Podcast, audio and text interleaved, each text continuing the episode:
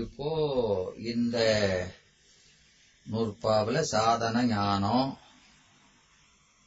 இது தவத்தை முற்றுவித்தால் கிடைக்கும் அப்படின்னாரு. எப்ப கிடைக்கும்னா தவத்தை முற்றுவிக்கணும். தவத்தை எவ்வளவு நாள் ஆகும்னா பல பிறவி ஆகும்னாரு இல்லையா?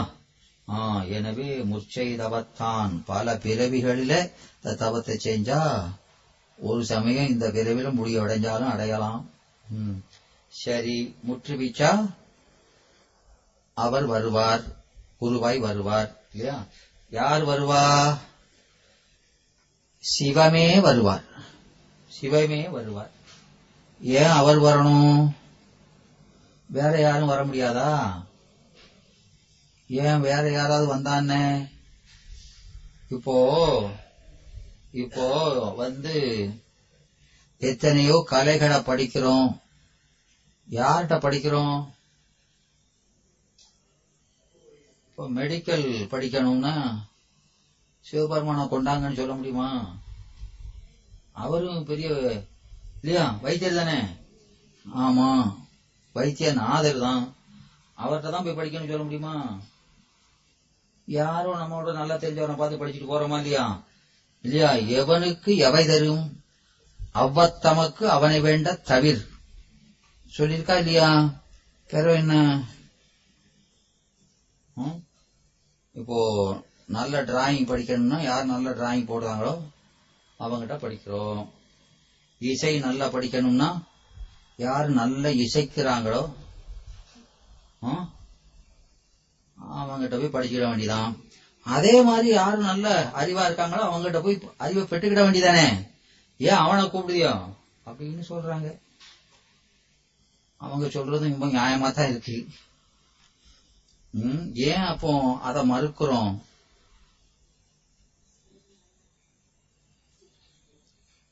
ஏன் அப்படின்னா இந்த ஞானம் என்பது இப்போ எதை படிச்சாலும் அதுல யாரு தேர்ச்சி பெற்றிருக்கானோ அவன்கிட்ட போய் படிக்கணும். இப்ப சமையல் படிக்கணும்ட்டு என்கிட்ட வந்துட்டான்னு ஒருத்தன் என்னத்துக்கு? அவன் விளங்குதா? யார் அதுல எக்ஸ்பர்ட்டோ அவட்ட போய் படிக்கணும் இல்லையா? இவனே ஒண்ணும் தெரியாதவன்கிட்ட போய் படிச்சா விளங்குதா? அப்போ அது மாதிரி எந்த ஒரு கலையா இருந்தாலும் அந்த கலையில யாரு ரொம்ப தேர்ச்சி பெற்றாங்களோ அவங்ககிட்ட படிச்சா ஓரளவு வரும் இல்லையா? அவனே மாறி வரட்டாலும் ஓரளவு வரும். அவனே அறகுறையா இருந்தா இது ரொம்ப ரொம்ப இக்கட போயிரும் இல்லையா? அதனால இங்க ஞானத்துல உயர்ந்த ஞானம் உடையவன் யாரு? சிவபெருமான் தான். அது மட்டுமல்ல, இந்த ஞானத்தை நமக்கு அருளுவது என்று சொன்னால் இருக்கிற குற்றத்தை நீக்கிட்டு தான் கொடுக்கணும். அப்ப அந்த குற்றம் எவ்வளவு இருக்கு, எப்படி நீக்கணுங்கிறது ஒரு வேலுக்கும் தெரியாது. யார் செய்ய முடியும்? எனவே அகத்துரு நோய்க்கு உள்ளினரையன்றி சகத்தவரும் காண்பரோதான் இல்லையா? அகத்து ஒரு நோய். எது நோய்? ஆமா, அகத்து ஒரு நோய்.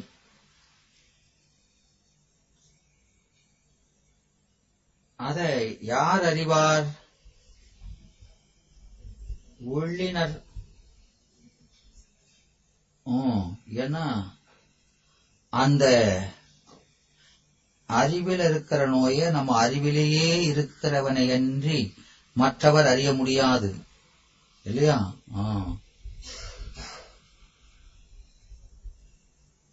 இப்போ ஒரு மாப்பிள்ளை பார்க்க போறாங்க. மாப்பிள்ளை நல்லா கலரா வாட்ட சாட்டமா இருக்காரு. உள்ள என்ன இருக்குன்னு யாருக்கு தெரியும் இல்லையா? தெரியுமா? தெரியாது. அது மாதிரி இந்த நோய் புறநோய் அல்ல, அகநோய். எனவே அத வேற வெளியில இருக்கிறவங்க யாரும் நமக்கு வேறாயிருப்பவர் எவரும் அறிய முடியாது. ஒண்ணும் வேண்டாம். இந்த உடம்பு நோய்க்கே பாத்தீங்கன்னா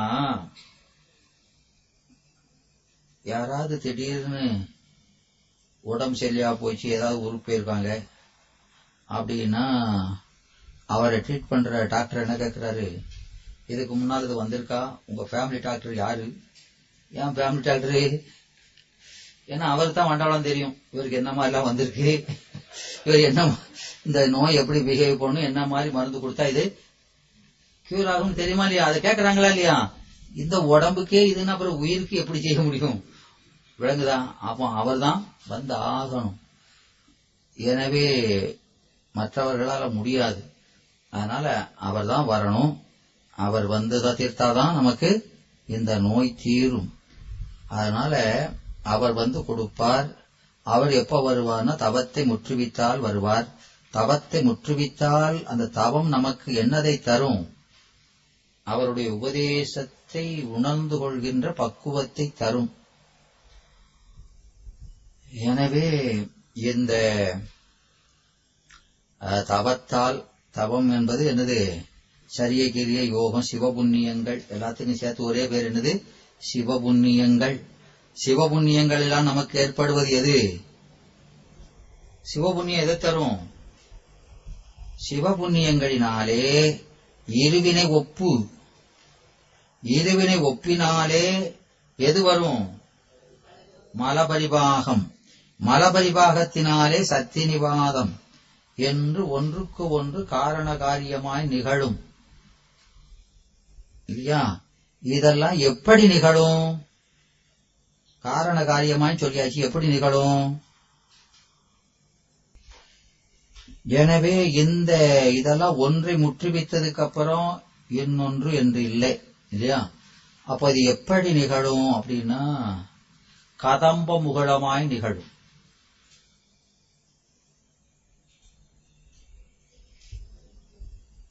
என்னது?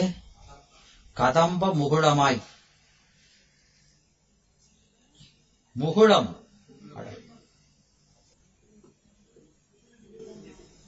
முகுளம் அதாவது கதம்ப முகிழ்ந்தாலியா எப்படி வருது?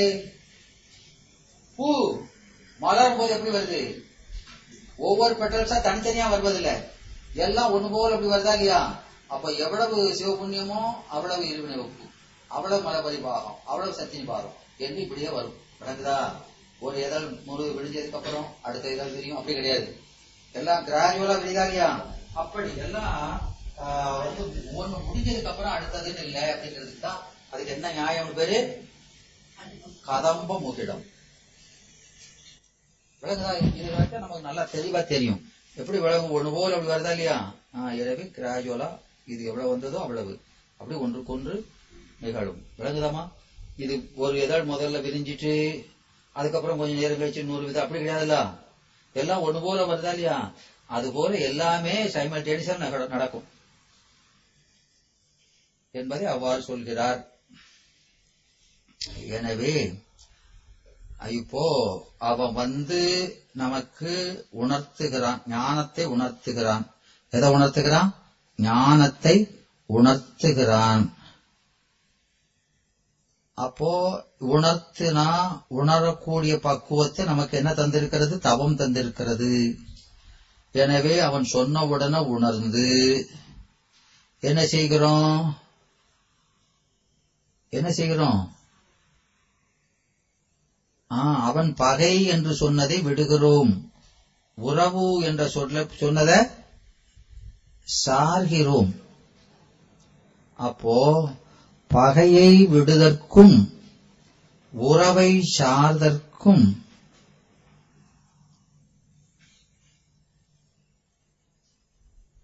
எப்படி நிகழும் அப்படின்னு சொன்னா அவரவருக்கு உரிய சோபான முறையிலே நிகழும். ஒருத்தன் சீக்கிரம் விடுவான், ஒருத்தன் உடனுமா வேண்டாமா யோசிச்சு விட்டுனா விட முடியுமா? அது எப்படி விட முடியும்? தாம் வளர்த்ததோ நச்சு மரமாகினும் கொலார் சொல்றாரா இல்லையா? பேயோடு பழகினும் பிரிவு அரிது.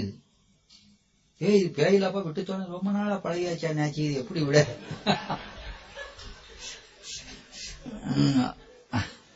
விளங்குதான்? அதனால ஏன்னா நம்ம திருமுறையில தான் சொல்லுதெல்லாம் எனவே இந்த அப்படி அவன் சொல்லும் பொழுது நாம ஒரே நிலையில விடுறதில்லை. ஒன்று அந்த அந்த ஆன்மாக்களினுடைய பக்குவத்திற்கு தகுந்தவாறு வெவ்வேறு கால அளவில் அது விடுகிறது, நீங்குகிறது.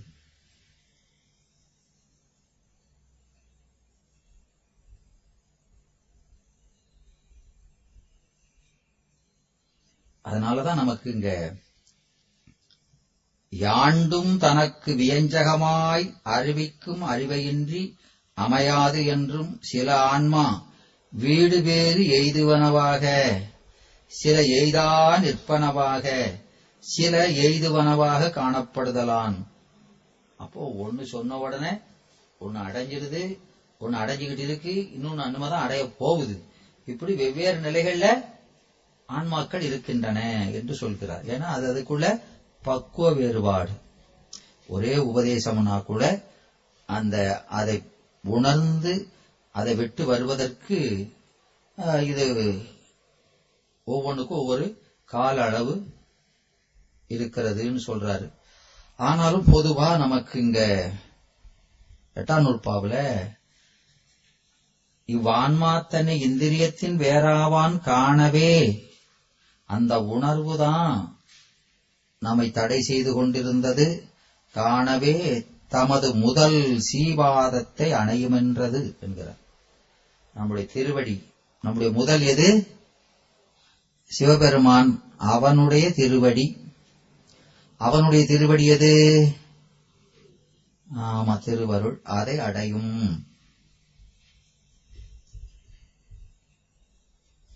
அத ஊசல் கயிறு அற்றதாயின் தாய் தரையே துணையாமல் நின்றது போல என்கிறார். இப்போ இந்த உணர்வு உலகப்பற்றுதான் நம்மை இறைவனை சார ஒட்டாது தடை செய்து கொண்டிருப்பது. அது போயிட்டுதுன்னா நமக்கு என்ன வந்துடும்? இறை சார்பு வந்துடும். ஏன்னா இறை சார்பு, இறைவன் என்பவன் நமக்கு வேறாக இல்லை, இல்லையா? அதனால இந்த உணர்வு நீக்கமே நமக்கு அவனுடைய சார்பை ஏற்படுத்தும். உரைமாண்ட உள்ளொளி உத்தமன் சொல்றாரு திருவாசகம். ஏன்னா முற்றுவதல்ல,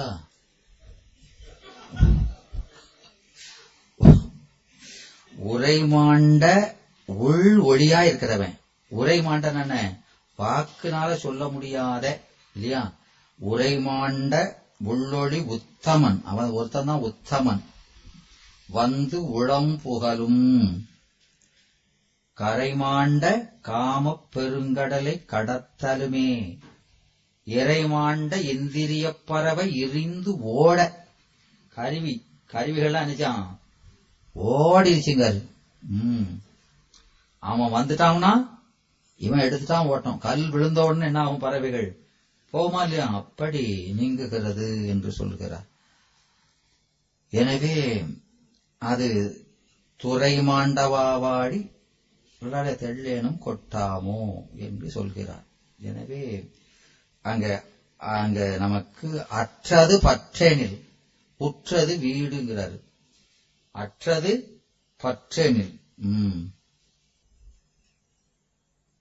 திருவள்ளுவர் சொல்றாரு. என்ன சொல்றாரு? பற்றற்ற கண்ணே பிறப்பறுக்கும். என்ன சொல்றாரு? பற்று அற்ற கண்ணே. கண் என்பது என்னது? கண், பற்று அற்ற கண்.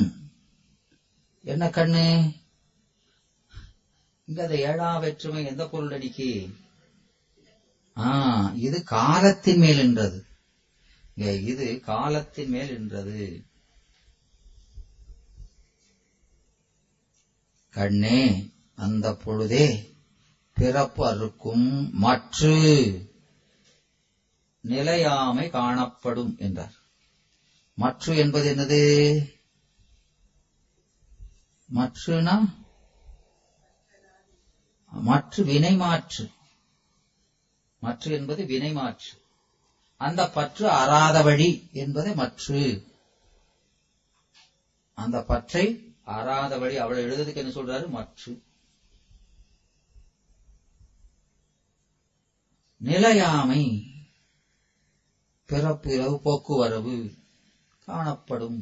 பூரா சித்தாந்தமா தான் சொல்றாரு. எனவே இந்த தலைப்பட்டார் தீரத் துறந்தார் மயங்கி மலைப்பட்டார் மற்றையவர். தீர துறக்கணும், கொஞ்சம் போல இருக்கலாமே, இதனால என்ன வந்துட போகுது, இதெல்லாம் விட்டாச்சு சார், இது மட்டும் இருக்கலாமேனா போச்சு, எல்லாம் போச்சு இல்லையா? கோவணம் ஒன்று இச்சிப்ப புகுந்ததே பந்தமெல்லாம் சோமேசா இல்லையா? அது சொல்லி இந்த பாட்டை தான் சொல்றாரு. ஏன்னா சிவஞான முனிவர் சொல்றாரு, ஒரு துறவி அவருக்கு அந்த பஞ்ச லக்கணத்துல ஒண்ணு என்னது, தலை தாய்ச்சீலை என்று சொல்லக்கூடிய கோவணம், அதை வச்சிருக்கிறாரு. அதை வச்சிருக்க பொறுக்க மாட்டுக்கு ஒரு எரி அதை போய் கடிச்சிருது. அவரே ரெண்டு தான் வச்சிருக்கிறாரு, அதை கடிக்கி ஆடா பாவமே இதை போய் கடிச்சிருதே அப்படின்னு என்ன செஞ்சுட்டாரு, அதுக்கு ஒரு பாதுகாப்பு செஞ்சிட வேண்டியதாங்க. அடுத்த கோவணம் தானே போக மாட்டேக்காரு, விளங்குதான்? அப்போ அது அதுல மேல ஒரு பற்று தானே, எனவே அதை ஒழிக்கணுமேன்னு என்ன செஞ்சாரு, ஒரு பூனையை வாங்கி விட்டாரு. பூனை அதுக்கு சும்மா நிக்குமா, அது சாப்பாடு போடணுமே, அதுக்கு பால் வேண்டுமே, ஒரு மாடை பிடிச்சாரு. மாடை பராமரிக்கணுமே அப்படின்னு ஒரு பெண்ணை அமர்த்தினார். அப்புறம் அவளை பராமரிக்கிறதுக்கு இவர் கல்யாணம் பண்ணிட்டாரு. ஆக இந்த கோவணத்து மேல வச்ச ஆசையினால சன்னியாசி சம்சாரி ஆயிட்டாரு. விளங்குதா? இது ஒரு சின்ன அதான். அதாவது இந்த அக்கினி குஞ்சொன்று கண்டேன் அதை அங்கோடு காட்டில் பொந்திட வைக்கிறார்கள்ல, ஒரு சின்ன அக்கினி குஞ்சா கூட இருந்தா கூட என்ன செய்யும், அது அப்படியே ஊதி ஊதி பெரியாய் காட்டி அழிச்சிடும். இவருடைய நிலையே பிறழ செய்து விட்டது. விளங்குதா? எனவே இந்த சின்ன ஆசைதானே அப்படின்னு, அதனால்தான் இளையதாக முள்மரம் களைக களைகுனோர் கை கொள்ளும் காழ்த்தவிடத்து என்று தெய்வ புலவர் சொல்கிறார். இந்த மாதிரி இதெல்லாம் முளையிலேயே புடி எரிஞ்சோனையா, வளர விடப்படாதுங்க, வளர்ந்தா இப்படித்தான் ஆயிரும். எனவே இந்த நமக்கு சிவப்பிரகாசத்துல பாத்தீங்கன்னா 78 பற்றிடும் கருவியாவும் படர்ந்து உணர்வு அழிக்கும் காலை உற்று அழிந்து இடுவது ஒன்றின் உணர்வின் உண்மையாகும். மற்ற அது பகல் விளக்கின் மாய்ந்திடல் வருவது உண்டு என்றேல் பெற்றிடும் அதனைமாய பிறக்கினை அறுக்கலாமே என்று சொல்கிறார். இந்த கருவி சார்பெல்லாம் பகல் விளக்கு போல் ஆகணுமா? விளங்குதா?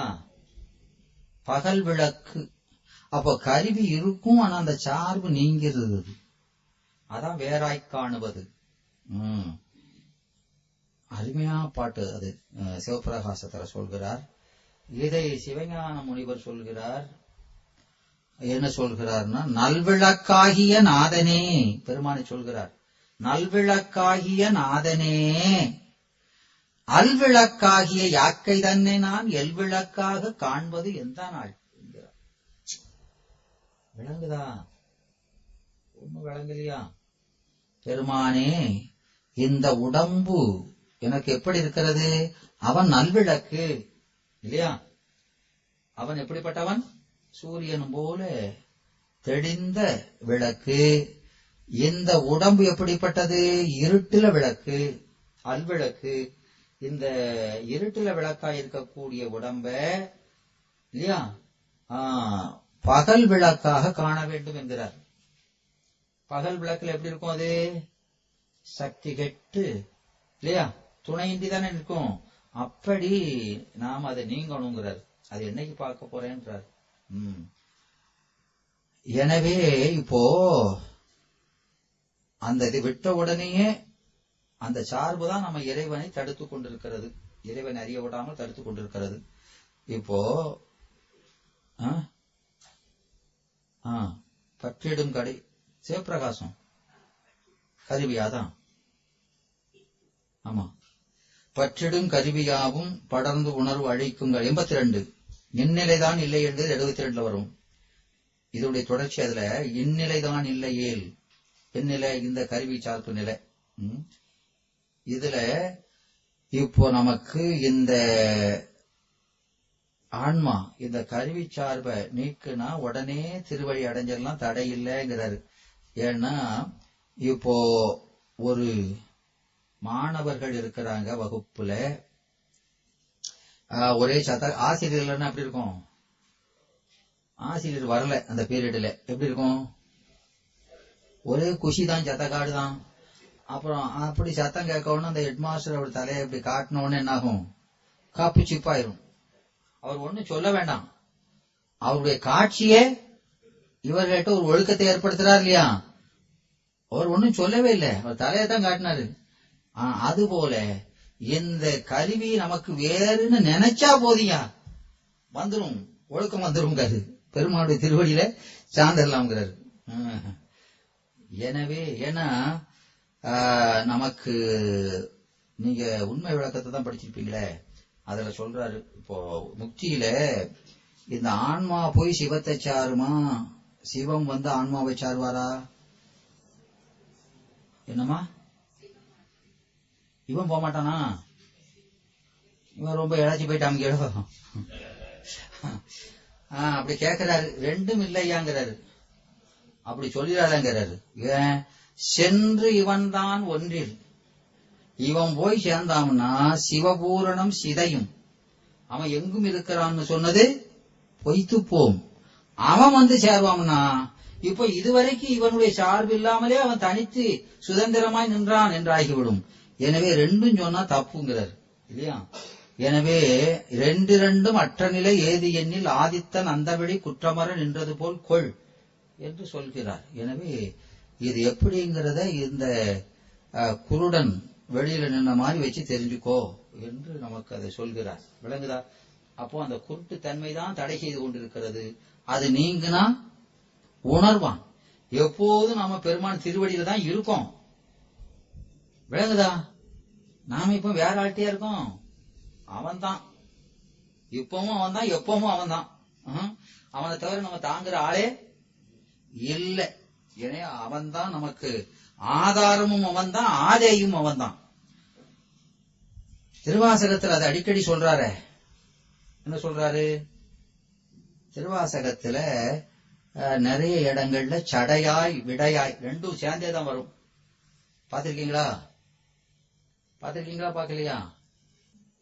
இப்போ நீங்க திருவாசகத்துல பாத்தீங்கன்னா இந்த ரெண்டு சொல்லும் சேர்ந்துதான் வரும். இப்போ நீத்தல உண்ணப்பத்துல பாருங்களேன், கடையவரின் அந்த பாட்டுல பாருங்க, ரெண்டு சேர்ந்தான வருது. சடையவனே தளர்ந்தேன் எம்பிரான் என்னை தாங்கிக் கொள்ளே, சடையவனே விடையவனே, அப்படிதான் சொல்லுவாரு. எல்லா பாட்டும் அப்படித்தான் இருக்கும். ஆமா ஆமா, இல்ல எல்லா பாட்டும் அப்படித்தான் இருக்கும். எதனால அப்படி சொல்றாரு? எதனால அப்படின்னா இங்கு விடை என்பது அவன் தாங்கப்படுகிறான், ஆதேயமாயிருக்கிறான். சடை என்பது அவன் ஆதாரமாயிருக்கிறான், தாங்குகிறான். அவன் தான் ஆதாரமும் இருக்கிறான், ஆதேயமாயிருக்கிறான் என்பதை சொல்றதுதான் அதை அந்த வரிகளை பயன்படுத்துறாங்க. அதாவது நம்முடைய உடம்பு, கருவி, மனைவி, மக்கள், இப்படி இவனுக்கு இந்த உடம்பை பாதுகாப்பதற்கு யாரெல்லாம் உதவுகிறார்களோ அவர்களை துணை என்று எண்ணிக்கொண்டிருந்தவன் எப்போ அது அந்து விழுந்ததோ அப்பதான் எதை உணர்கிறான்? எல்லாத்தையும் தாங்கிக்கிட்டு இருந்தது இந்த தரையில. அதுதான் திருவருள். எனவே இதுதான் நிரந்தரமான தாங்குவது, மற்றதெல்லாம் ஒய். இப்போ கோயில்ல பாத்தீங்கன்னா மண்டபம், கோயில் மண்டபம் பாத்திருக்கீங்களா, கல் மண்டபம், அதுல தூண் மேல ஒவ்வொரு தூண்ல ஒரு பூதம் வச்சிருப்பாங்க, அப்படி தாங்கிட்டு இருக்க மாதிரி இருக்கும். அது தாங்கிட்டு இருக்க மாதிரி தான் இருக்கும். தாங்குவது எது? கீழே இருக்கிற தூண். அது மாதிரி நாம தான் எல்லாத்தையும் தாங்கிட்டு இருக்கோம்னு நினைச்சிட்டு இருக்குது. எல்லாம் தாங்கிறது யாரு? பெருமான் திருவருள் தான் தாங்கிட்டு இருக்கு. அது எப்போ நம்ம உணர்வோம்னா இந்த பற்று அற்றா உணர்கிறோம். விளங்குதா? அப்போ இந்த பற்று நீங்கின உடனே அந்த ஊஞ்சல் இருக்கிறவன் கீழே வந்து சேருவதற்கு வேற முயற்சி செய்யல. அந்த பற்று அறுதலே எளிதலே கொண்டு சேர்க்கிறதா இல்லையா? அதனால இந்த உதாரணத்தை சொல்றாரு, ஊஞ்சல் கயிறு அற்றதாயின். அந்த ஏது அதான சொல்றாரு. அப்பதான் நம்ம எளிதில், ஏன்னா தடையடி என்று எந்த விதமான தடையடிமின்றி ஈஸியாக எளிதாக சென்று பெருமானுடைய திருவடியை அடைகிறோம் என்று சொல்கிறார். விளங்குதா? இப்போ இப்படி இந்த எட்டாம் நூற்பாவிலை சொல்லவே இங்க நமக்கு சாதனம் எதுன்னு சொன்னாரு? ஞானம் இல்லையா? இந்த சாதிப்பவனுக்கு சாதன ஞானம். அது யார் தருவா? சிவம் தருவார்னு சொன்னாரு. அப்போ இந்த கருவி அது எப்ப வரும்னா கருவியை விட்டா வரும்னாச்சு. கருவிய விட்டா வரும். சரி, அப்போ 9ஆம் நூற்பாய் என்ன சொல்றாங்க அப்படின்னா, கருவியை நீட்டா வரக்கூடியது சிவஞானம்னு சொல்ற இல்லையா? கருவியை விட்டா அதுக்கப்புறம் இந்த பாசத்தை விட்டா அப்புறம் பசிஞானம் ஒண்ணு இருக்குல்லப்பா, இருக்கா இல்லையா? அது வியாபகமானது தானே, ஏன் அதை வச்சு இறைவனை பார்க்க கூடாது என்று சொல்கிறார்கள். விளங்குதா? எனவே இந்த பாசச்சார்பை விட்டா வரக்கூடிய பசிஞானத்தாலே எதை பார்க்கலாம்? சிவத்தை பார்க்கலாம் என்று சொல்பவர்களை மறுத்து, அப்போ இந்த பாசஞானத்தை விட்டா பசிஞானம், அது வியாபக ஞானம் தான், அதை வச்சு பார்க்க முடியுமா? அந்த அந்த ஐயத்தை நீக்குவதுதான் 9ஆவது நூற்பா. அதனாலதான் அந்த நூற்பாவை எப்படி தொடங்குறாரு? ஊனக்கண். ஊனக்கண் என்பது என்னது? ஊனக்கண் பாசம் உணராப்பதியை. ஊனக்கண் என்பது என்ன? அப்படி ஏதாவது தெளிவா சொல்லுங்க. ஊனக்கண் என்பது பசுஞானம். ஊனக்கண் என்பது என்னது? பசுஞானம். உயிரறிவுன்னு சொல்லக்கூடாது. உயிரறிவும் பசுஞானமும் ஒண்ணும் இல்லை. பசுஞானம். பாசம் என்பது பாசஞானம். அந்த பாசஞானத்தை போலவே இந்த பசுஞானமும் அவனை உணராது என்கிறார். ஏன் அப்படின்னா, இந்த பசுஞானத்தை கொண்டு பசுவாகிய உன்னையே காண முடியாதே, பிற உன்னை விட அதிசூக்குமமாயிருக்கிற இறைவனை பார்க்க முடியுமா? முடியாது. எனவே உனக்கண் பாசம் உணராப்பதியை. எனவே இதுவும் அதுபோல இறைவனை உணராது. சரி, அப்போ என்ன வேணும்? வேற ஆப்ஷனே இல்லை இல்லையா? சிவஞானம் தான் வேணும். ஏன்னா இந்த கருவிகள் இப்போ பசுகரணமாயிருக்கின்றன. இது நாம வழிபாட்டு முறையில செலுத்தினால் இதுவே சிவகரணமாகி இப்போ பசுகரணம் உலகை காட்டியது போல இது சிவகரணமாகி சிவத்தை காட்டும் என்று சொல்கிறார்கள் சங்கராந்தவாதிகள். அவங்களை மறுக்கிறது தான் இது. அப்படி ஒரு பிரிவினர் இருக்காங்க. அவங்க சொல்றாங்க, அவசரப்பட்டு கருவியை விட்டுறாதீங்க அப்படிங்காங்க. இதை கொஞ்சம் ரிஃபைன் பண்ணா சரியா வந்துடும் அப்படின்னா, இதை வச்சு பார்த்துக்கலாம், அவசரப்பட்டு விட்டுறாதேங்க. எனவே அதுவும் உதவாதுங்கிறாங்க. விளங்குதா?